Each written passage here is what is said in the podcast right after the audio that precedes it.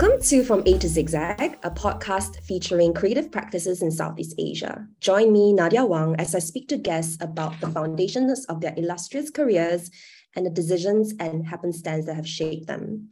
For today's episode, I'm pleased to be speaking with Natalie Hennedige, Festival Director, Singapore International Festival of Arts, or SIFA as it is better known. So, hi, Natalie. Hi, hi, Nadya. Thanks for having me. I hope you're doing well today. And um, I want to just start from point A. Um, could you speak about your education in school and how that planted the seeds for your creative practice?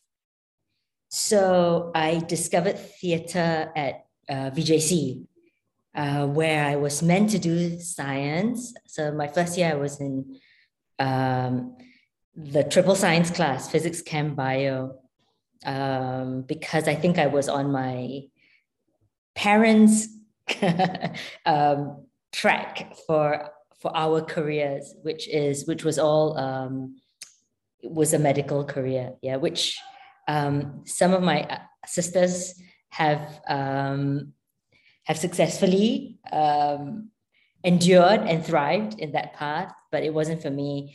So as in junior college, you get to it's your first encounter with sort of different um, study choices, I guess, the combination of subjects then becomes a, a, more of a choice for you for, for students at that time.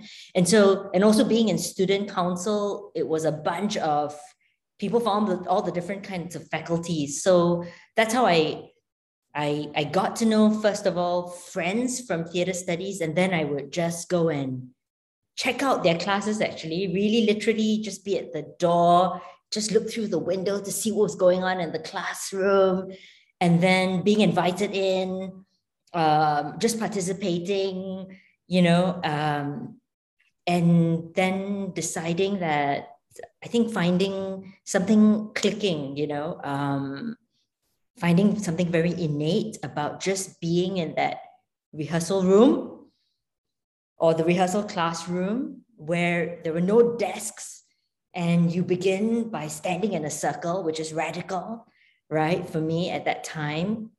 And you just have to take this brave step of creating within the canvas of that the circle defines, which is stepping into the center of the circle and and doing something physically, responding to a to a uh, impulse, right? Or a or a stimulus. And that just opened up my mind and opened up my um, the possibilities of, of, of, of the application of my imagination and and creative self. So that was my first encounter. Then, of course, I, I went on to LaSalle, which was another kind of of of wilder in the most uh, beautiful sense of discovery, um, of understanding theater and, and the theater lineage that there was an artistic family that I was starting to build with my friends and collaborators, but then understanding that we all came from this lineage of uh, artistic um, and creative uh, minds and people that were brave that that cross histories and cultures. So I'm talking about you know from Peter Brook to Ariane Mnouchkine to uh, Robert Wilson to um, all these people that um, that I found were part of a kind of a family or lineage that that I had become a part of. Me and my friends, you know, us, you know, silly, naughty, playful people. We were part of this great lineage, and I loved that that sounds so fascinating. I mean, from your time in Victoria Junior College, um, I so understand that parent path um, and you know understanding i think also that you made these connections and you found your place right in this big family.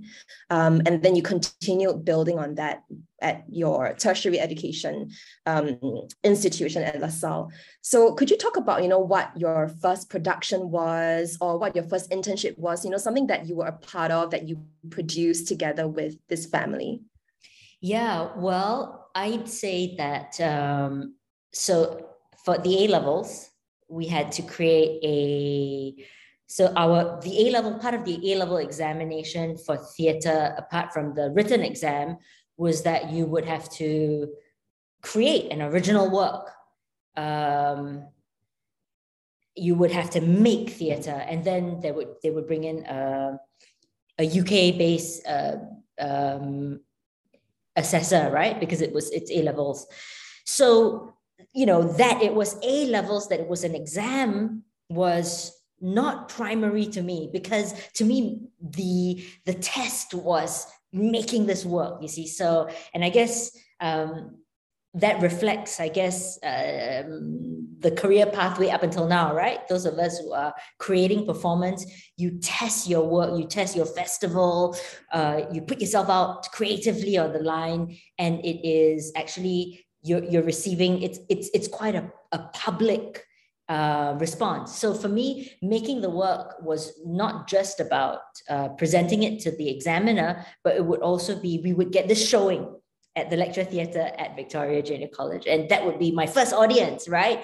The the group's first audience, which would be our peers from, um, and so that was for me. That was what I was gunning for. So we put together this this piece called a matter of potency. So at the time we were studying restoration comedy. So i i used that right? That that idea of the stock characters larger than life characters. So there were these ridiculous characters that we came up with like lai dowager who was like padded. She was like this and, and then there were these two other wives snow sparrow brainless who was dumb gloriously dumb. And then uh, there was uh, uh, lotus flower big boobs. I mean you can see we were in junior college and that was our that was where we were at. But we applied restoration comedy but gave it this kind of strange oriental um, um, two-dimensionality right? Um, and we kind of put this all together. It was basically three wives who found a way to get back at their at their uh, cheating husband, Big Lawyer. so, and it was riotous. I mean, we drew from from what we learned, right? We were applying restoration comedy with these kinds of uh, broad, funny storylines. Uh, there were these characters, but we wanted to kind of also make it our own. So at that time, you know, I just remember kind of, you know, we we had a uh, there were four of us in in the in the group and one of my friends was like, she said, look, I can have, I have access to my dad's carpentry tools. I said, yeah, okay, good. So build a set. And then we had this mess. I was like very intent on not just having three blocks, you know, because there was, I sort of like said, let's go for this hyper theatricality. Let's just do it. And, and so that was, and then I, I went to like uh, Chinatown to find sort of Chinese like like like Teresa Teng or whatever kinds of music, and I would write lyrics to music, right? Um, and then we put the script together. We got costumes together, and it was sort of my this first encounter of this of making something that you you put. There's no limit to the amount of time you put in. There's no fixed hours. Um, it was about working together. It was about working really hard. I remember sort of we all put in that time and i remember being quite obsessed with it. I i had a a, a notebook as i was putting together the script. It that notebook would be be with me when i slept when i went when i showered it would be somewhere there. I wrote on the bus. I i wrote everywhere. So it was this kind of um, dedication and obsession to to creating something putting in so many hours just because you wanted to. And that was to me, that's where um, the education, so we're still in school, right? Then, but it was for me an unknowing glimpse into what it takes to be in this professional pathway. There's no fixed timing. It's your own timing and it's your own um, dedication. It's your own discipline. And and you're delivering things there are really i guess there are things you have to deliver and execute uh, to a high level and it's um and it tests you uh, on so many levels. But yeah, so that was a kind of a example of of school life opening up into this what it what this career actually entails and what it demands of of of those who choose to take this path. Right. It sounds so immersive. And I can already see how you're really tenacious with your vision and also that you were very resourceful.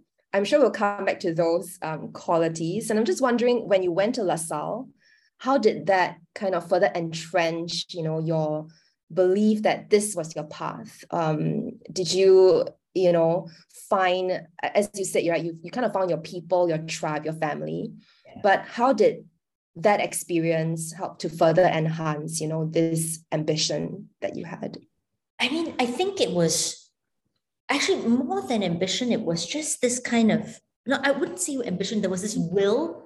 There was a kind of this will to do things and not be limited by anything, which meant that, and, and for me, it was this sort of not waiting to have permission to do something or not being told to do something. So I was lucky, right? I was amongst like minded people, and we were like, we were apart from our lectures, that we went to. I remember having a group of friends, and again, apart from from like the scheduled uh, classes and lessons, we said, oh, you know, um, we need we can do more. We've got more energy, and let's let's let's um, let's propose a festival to our like lecturers.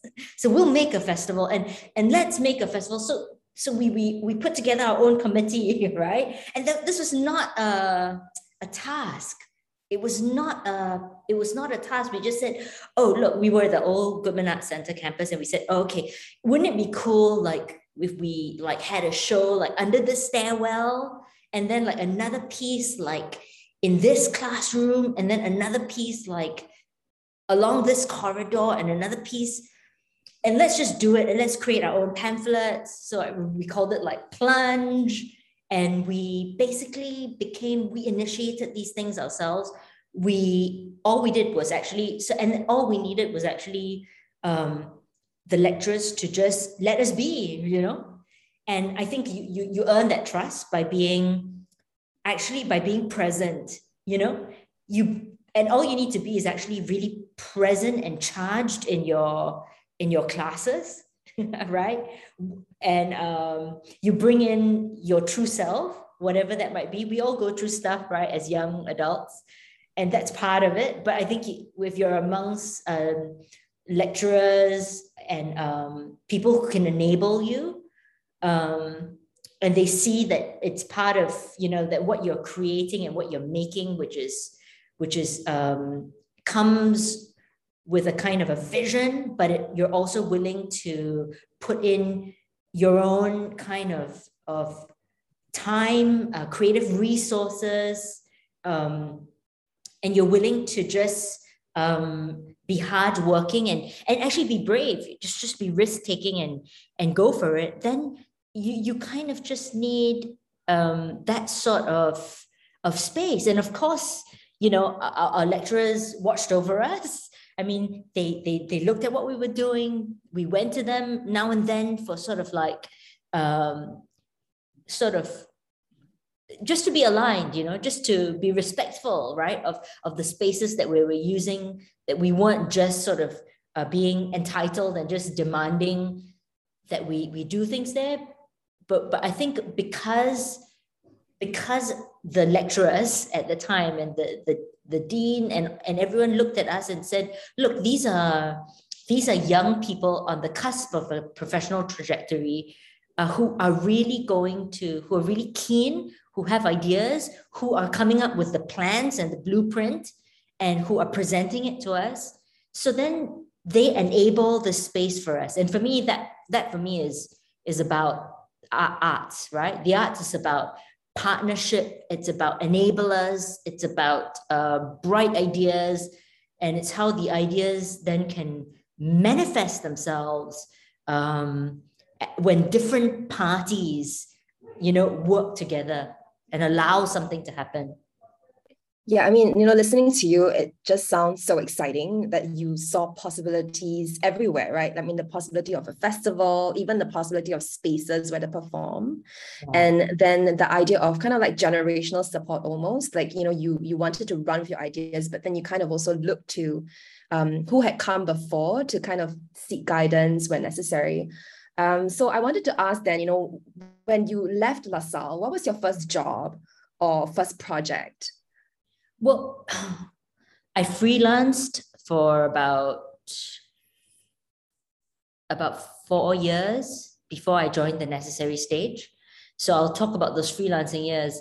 My attitude then was just I would do anything. There would be no ego to what I would do. I would just do.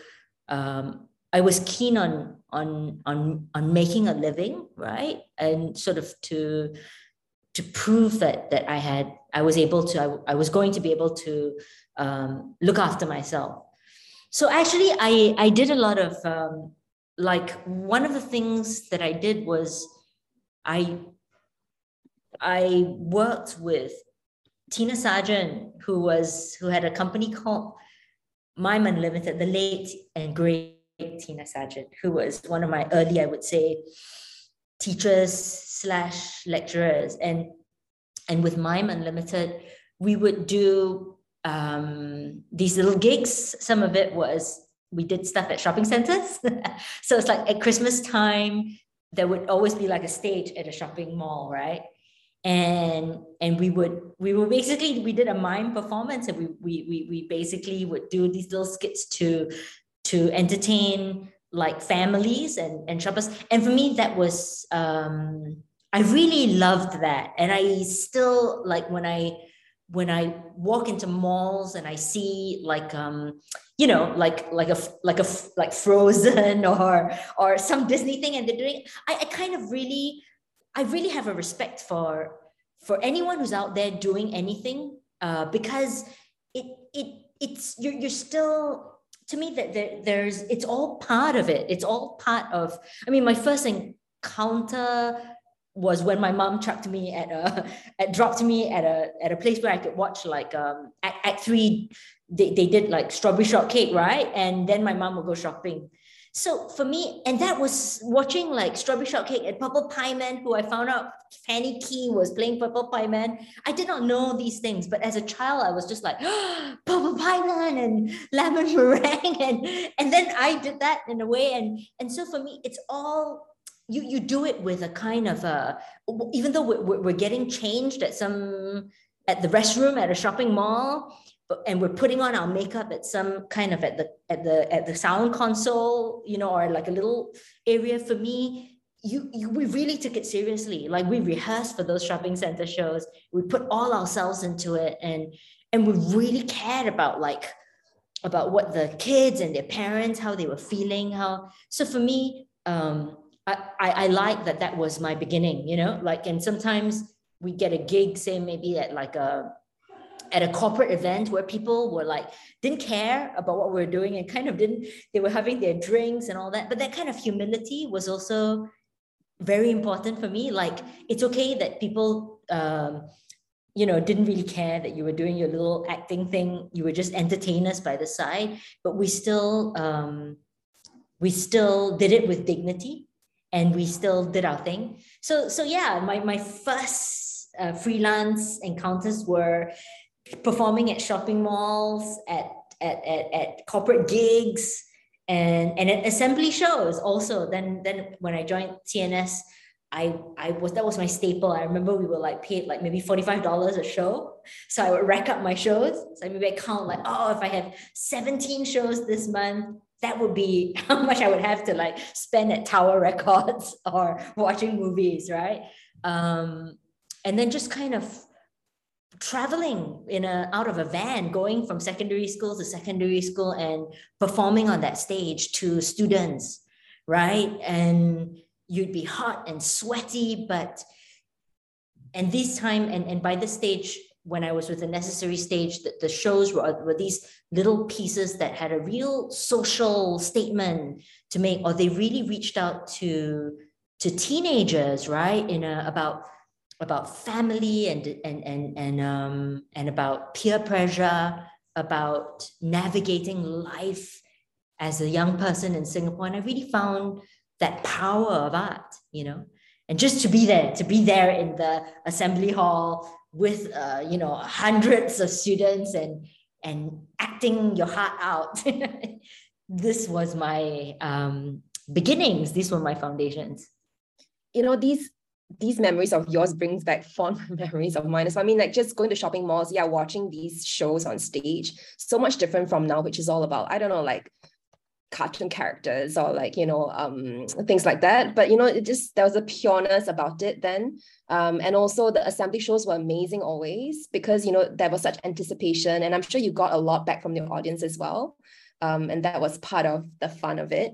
Yeah. I, I wanted to ask then you know after these four years of freelancing what what happened next? And you know how did you um, advance your career? How did you kind of work out what you wanted to do next? What was the strategy?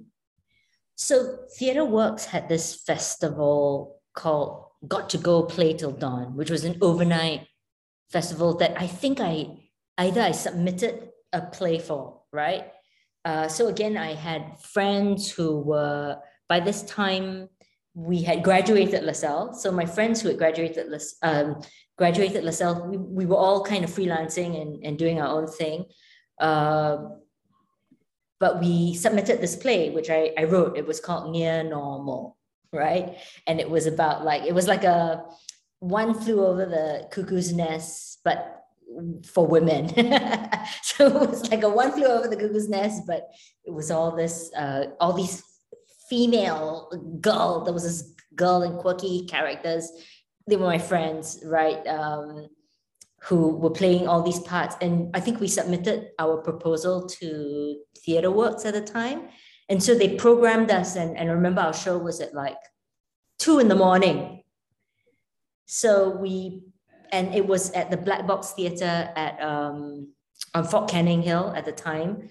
And I think that was where um, we were noticed, or at least I think the the professionalism, um, I mean, being part of a festival, and I guess maybe an artistic language was beginning to um, emerge because I wrote and directed that um, in a more formal way. Like prior to that, um, yeah, I took I took some of the lead in my schoolwork, you know, with writing stuff, but it was still, you know, you, you're still in a group. And but this time you you kind of also take this stand to kind of just define what your roles are. So whether you're an actor in the piece, you're a director, you're a writer, you're the set designer, you're the lighting designer, whatever, we were starting to build this kind of, in a way, our own kind of um, structure.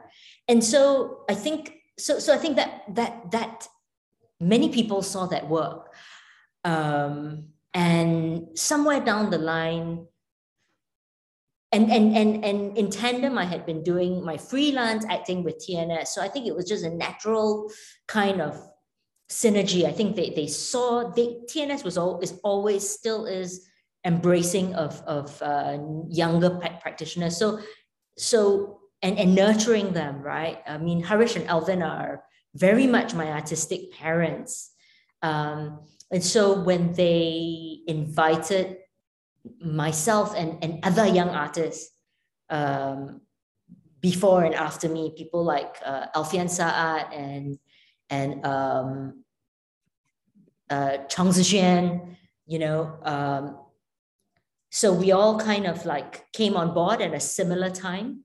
And that was when I guess I was part, I became part of, of, a, of a company um, for five years before I started Cake. And when you started Cake in 2005, I mean, what was that experience like? Um, by the time I started Cake, it was at least 10 years of experience in the industry, which I think was pivotal because it takes a lot to start a company.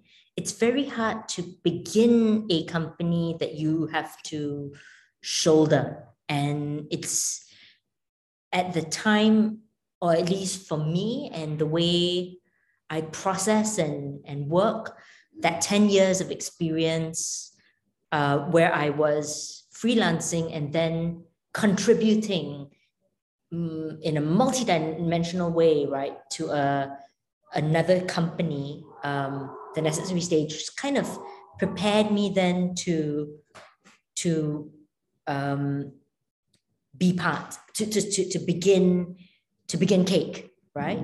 Um, so in a way when you start uh, a theater company it's it's really also starting to introduce to the artistic landscape a a kind of a performance language that you define and the performance language or the performance vocabulary is unique. And if you look at the arts landscape and you look at the different participants or the, the different members of the community, we have a synergy um, we understand and are working towards the same goal, which is to really bring figure and, and dynamism to this arts landscape. And by doing that, and by looking at us sort of anatomically, I guess, you realize that the language of arts is really polydynamic. It's, it's a language that is um, it's a vocabulary that has different nuances and different cadences. It's not a general kind of speak. Um, so in a way, it's like tongues, you know. Sometimes it's coming from the same source, maybe, right?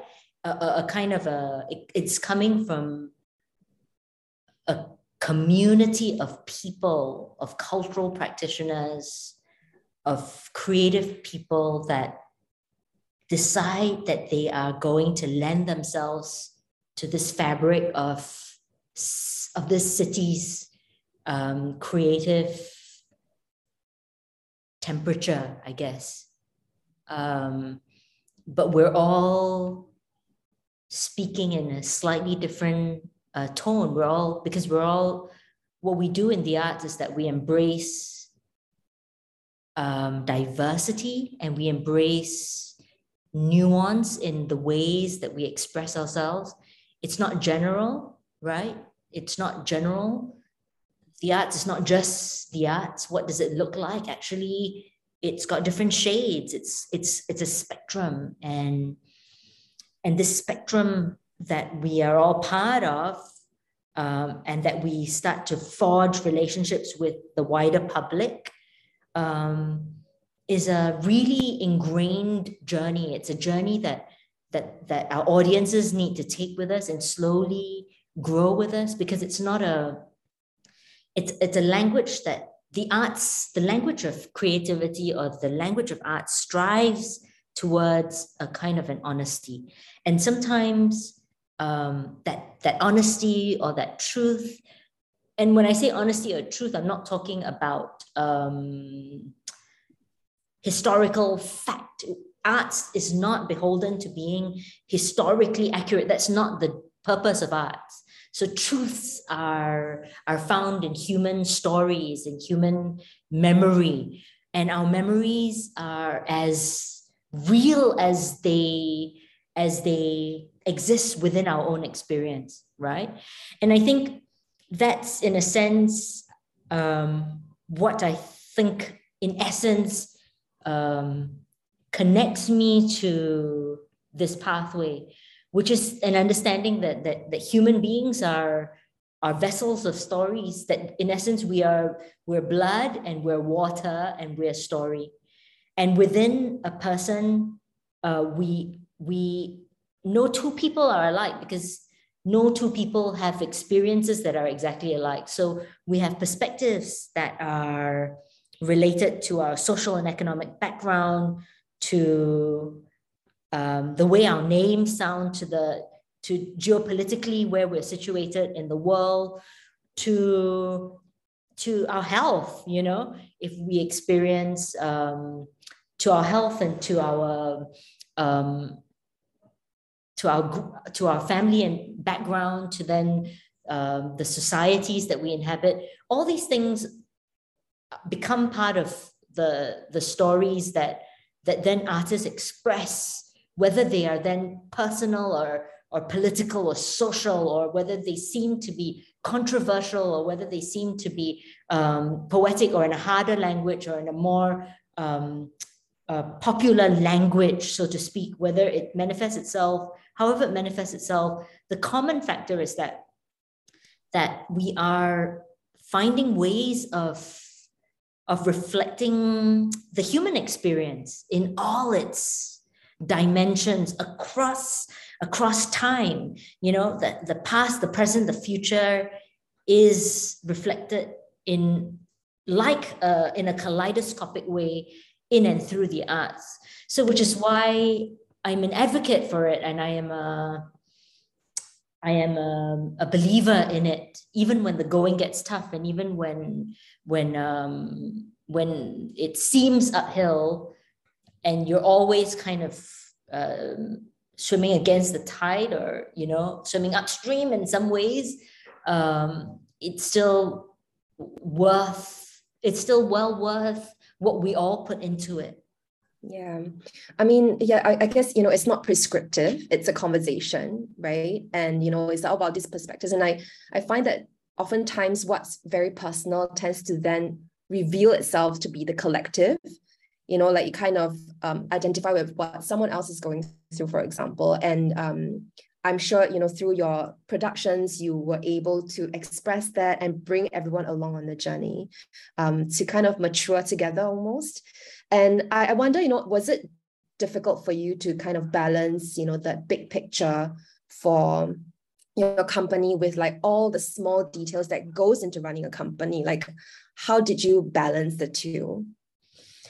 I mean, a, a company is run by um, you need a couple of key people, right, in in a company, and um, so to have like an, a, a producer, an important, a, a, you know, producers are really important parts of uh, of a, of a of an arts company, and you'll find that artistic people come into partnership with with producers. So um, um, and then and then you build a team of different kinds of um, skilled people. So people who are who like would be skilled in in in handling production. And you also invite associate artists. So um so cake for instance has has has you know the likes of of Brian Gothong Tan, um, Andy Lim, people who are specialized and artists in their own right, who have their own trajectory. But so then what you do is that you start to bring together a group of people who are differently skilled. We all don't have um, the same level of skills. We all are specialized in in some ways and and and are not so great in other ways. So what you need to do when you're building an entity, when you're building a festival, when you're building uh, a team, um, and all good, all anything that's worth doing comes from collaboration, from from uh, allowing yourself to be part of a, a team and and then exercising your specific strength.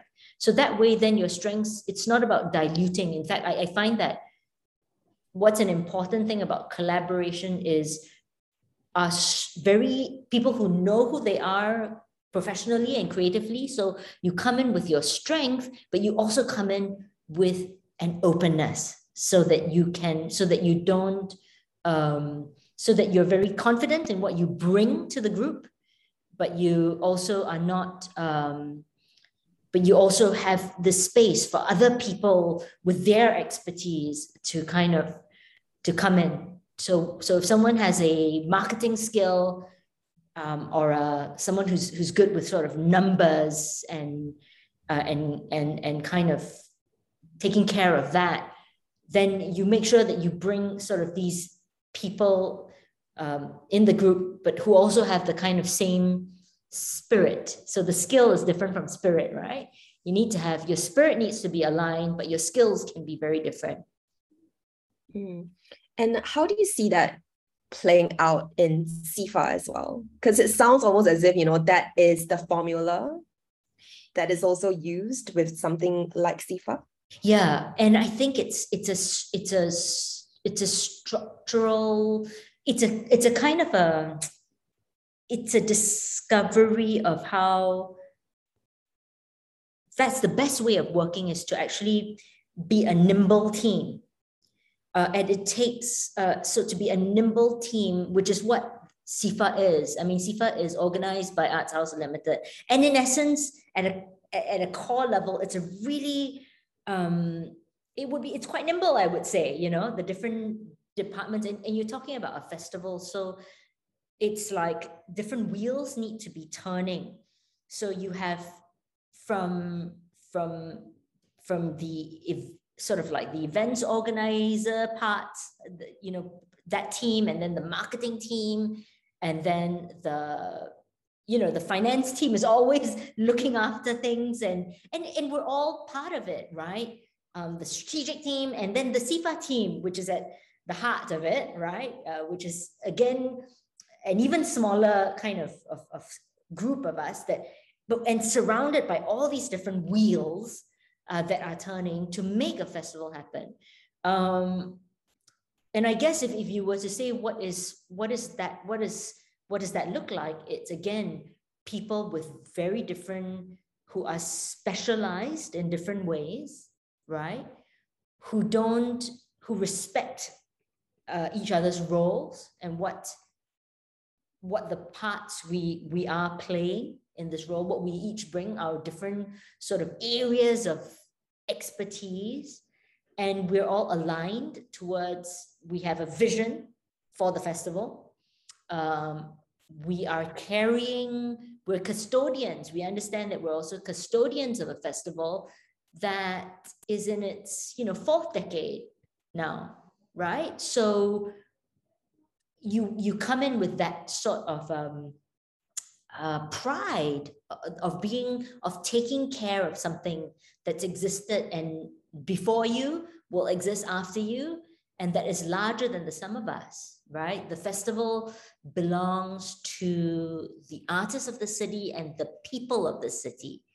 And then, and it invites uh, people of other cities and, um, and other places. So I think all of us, as part of the festival, understand that uh, privilege of being part of something that is um, that is vital, that is that is uh, an important part of this larger artistic landscape that we're all part of. Yeah. I want to pick up a couple of things you were talking about. You know, the first is, of course, yes, SIFA has such a long history, beginning in 1977 as the Singapore Festival of Arts. Um, so the first question would be, you know, what traditions are you keeping, but also what innovations, you know, are you bringing to the table? And, you know, SIFA 2022 is titled The Anatomy of Performance Ritual. Um, how did the idea for this come about and, and how have they been working out so far? Yeah. So for me, the, the festival, the, the tenets of the festival always had to remain. So when I came on board, I, I looked at that. To me, it, it's always it's always been a multidisciplinary festival. It's always um, uh, celebrated contemporary work. Um, it always um, it always elevated local artists, and it always brought um, um, an exciting international kind of dimension into our uh, our perspective, right? So for me, uh, the festival always has to be created in the moment, and it is a it's a contemporary festival, and and festivals respond to the moment in time that they occupy. So we're coming out from the pandemic. So the planning for the festival took place over the two years of the pandemic. So uh, and none of us knew how long the pandemic would would would would would um, last. So I decided to then kind of uh, build a festival based on on what time affords you. So for an artist, for a creative person, one of the ingredients towards um, creation a useful ingredient is time. So I I kind of my early conversations, the conversations that I had as early as tail end of 2019, which is just before the pandemic, was to kind of and then into the and then just into the pandemic uh, was was to meet with with artists and arts companies and to say, look, make creative, make original work for the festival. So basically, putting out their uh, festival commissions, works that would um, that would sort of, I would say, maybe birth themselves, you know, really manifest themselves for the first time um, during the festival. So works that you couldn't kind of watch anywhere else in the world, right? That hadn't previously existed, that were being made rigorously, um, and that the festival was in conversations with and was supporting, right? Um, in different ways, right? And then also engaging with with with with artists with really strong uh, voices in Singapore and then and then regionally too. Because what I asked um, for, what I always brought considered in the initial conversations whether they the conversations began with local artists or with international artists was what was the was what would be the meaningful international dynamic in the festival so because it wasn't so easy to say maybe invite um, to book maybe a, a, a major work from overseas because you wouldn't know if they could travel, right? We didn't know if travel. So then I, I, I let that go, but I it was still important that that SIFA uh, embrace an internationality which has always been there. So it couldn't just be inward. We couldn't just do works that were local. I didn't think that that was the spirit of it. But then it was about how you create. I was really going for, I wanted a festival that had a parallel track. So rather than hybrid, it would be a, a complete liveness. So I was I was planning for a festival that would be live, um, and therefore, you know, I planned for works to take place at the power station. Uh, the dr- drama box was wanted to do their work on Ubin, and I was all for it. And then also the conventional venues like um, like Victoria Theatre, Esplanade Theatre.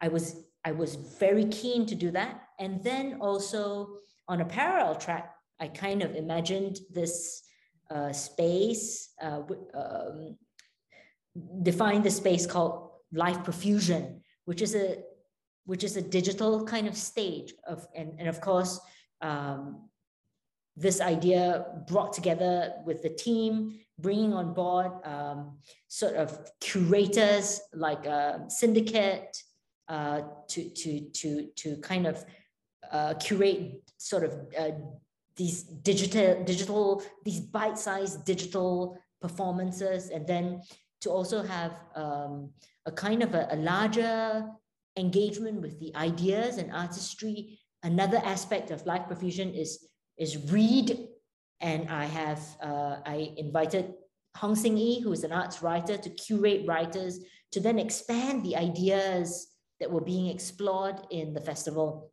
And so if you go to live profusion on the SIFA website, you, you, you realize that, that there is an engagement with a digital engagement that goes on beyond the time frame of the festival. So the physical festival is over, right? It, it, we had three weeks of, of intensity and live encounters. Um, but running parallel while the festival was on was live profusion. And now live profusion continues to have its life, right? So you've got some SIFA on demand works where you can actually uh, watch some of the works um, that were captured, um, uh, that are captured during the festival.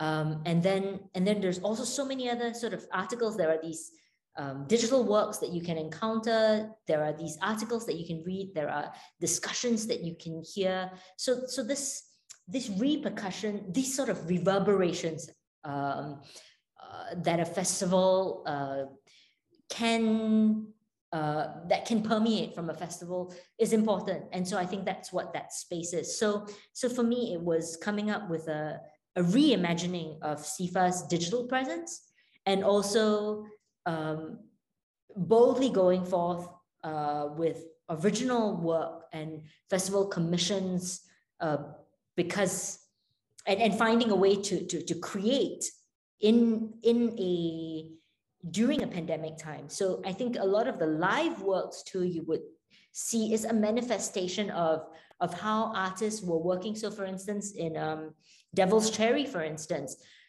that took place in a, in a vitally at the Pasir Panjang Power Station, you know, with four performers. But Paul and Kaylene did a lot of that, a lot of the work um, online in the beginning because they were in when they were when they were beginning to work with KSU and Swee Lin initially and, and talking to the designers, a lot of that had to be done on Zoom.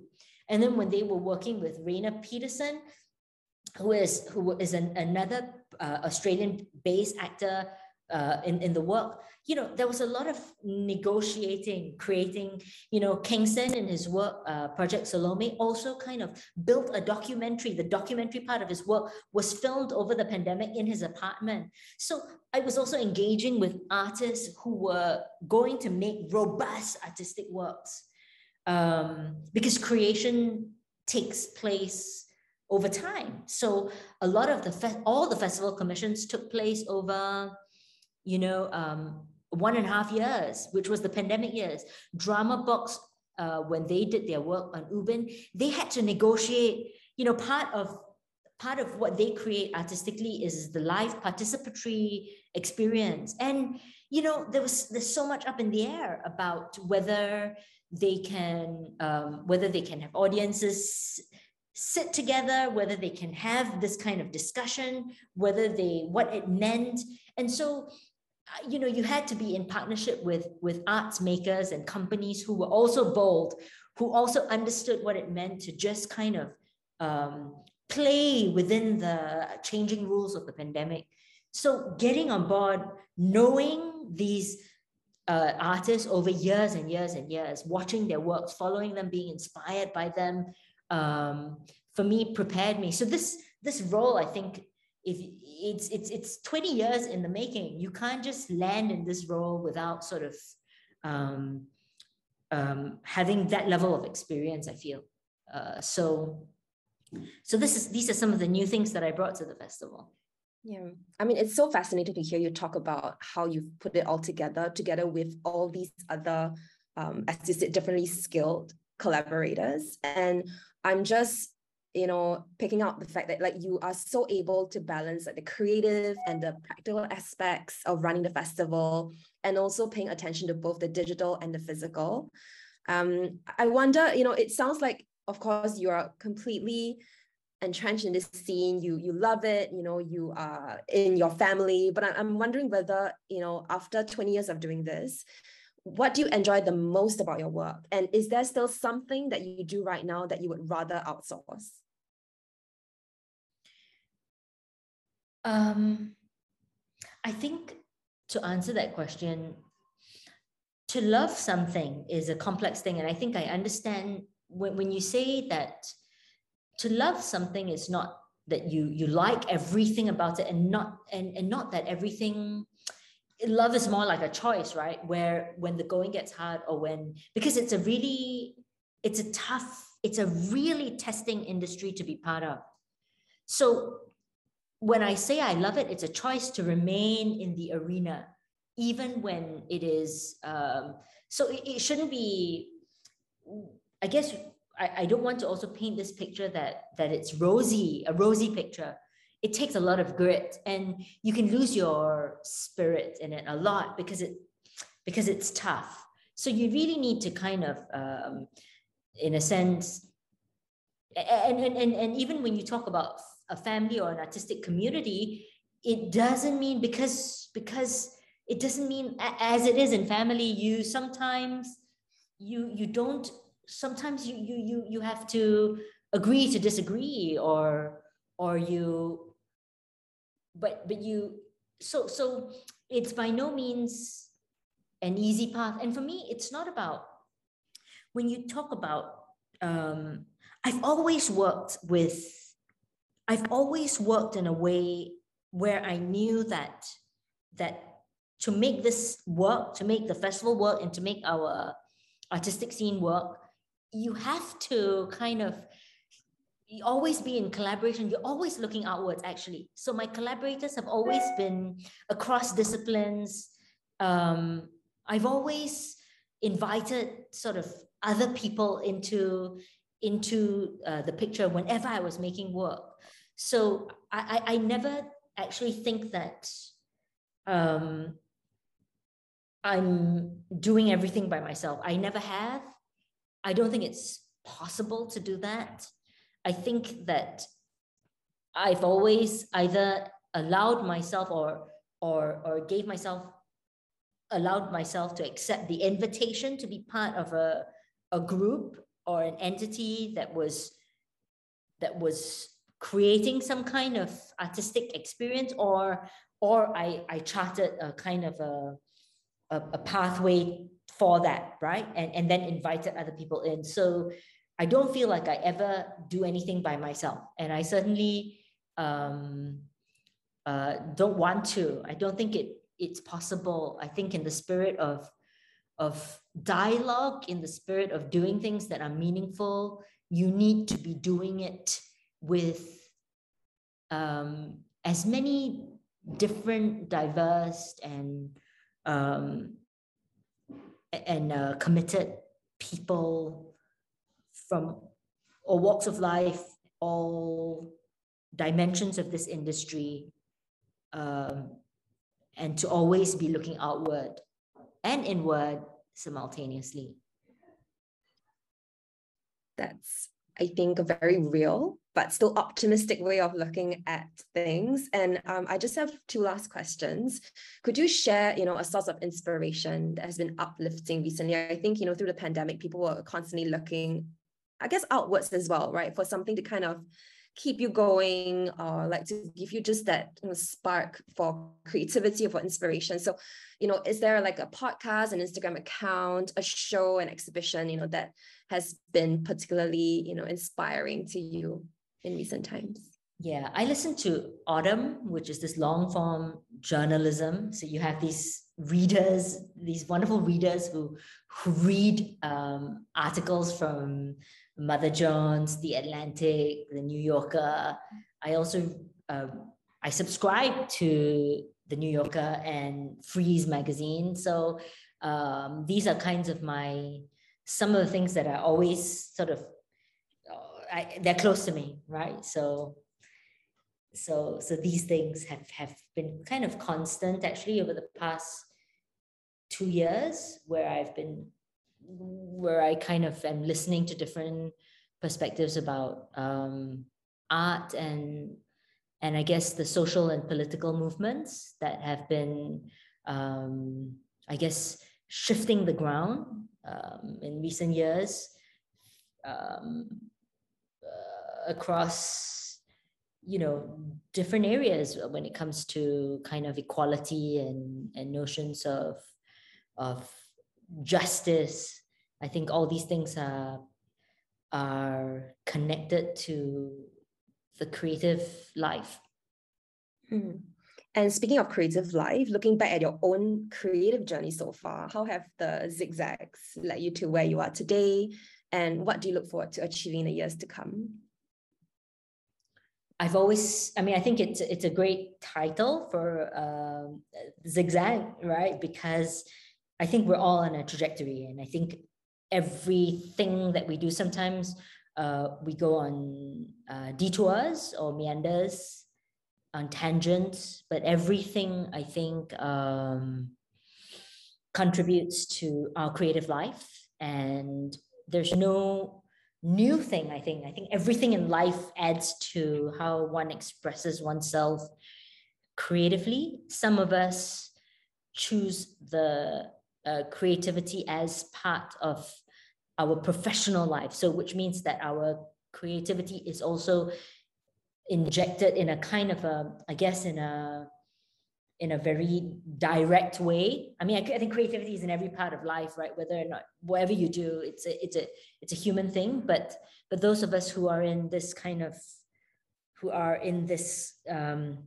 realm of contributing to the cultural landscape um, we're also exercising our creativity in a in a very um, real and tangible uh, way as part of our professional life, right? So for me, um, like I say, the where I have um, one of the alphabets, so to speak, one of the landing points where I'm at at uh, for for for SIFA, um, you know, is is it, there were other landing points before that from from VJC theater studies to LaSalle to freelancing um, to the necessary stage to cake um, and then to SIFA. and to me it's the next alphabet whatever it might be whether it's C or X or Y or B it shouldn't it's not linear wherever it goes, I think um, I'm open to it and and I think I'll be okay because I'm already on a track. You know, um, come come what may, um, I'll figure it out. Yeah, well, thank you so much for connecting the dots for us. It's been such a pleasure to speak with you to hear about your journey. So thank you so much, Natalie. And thank you for listening to From A to Zigzag. If you'd like to listen to more episodes, do subscribe to our podcast and follow us on Instagram at From A to Zigzag. Till the next episode, bye.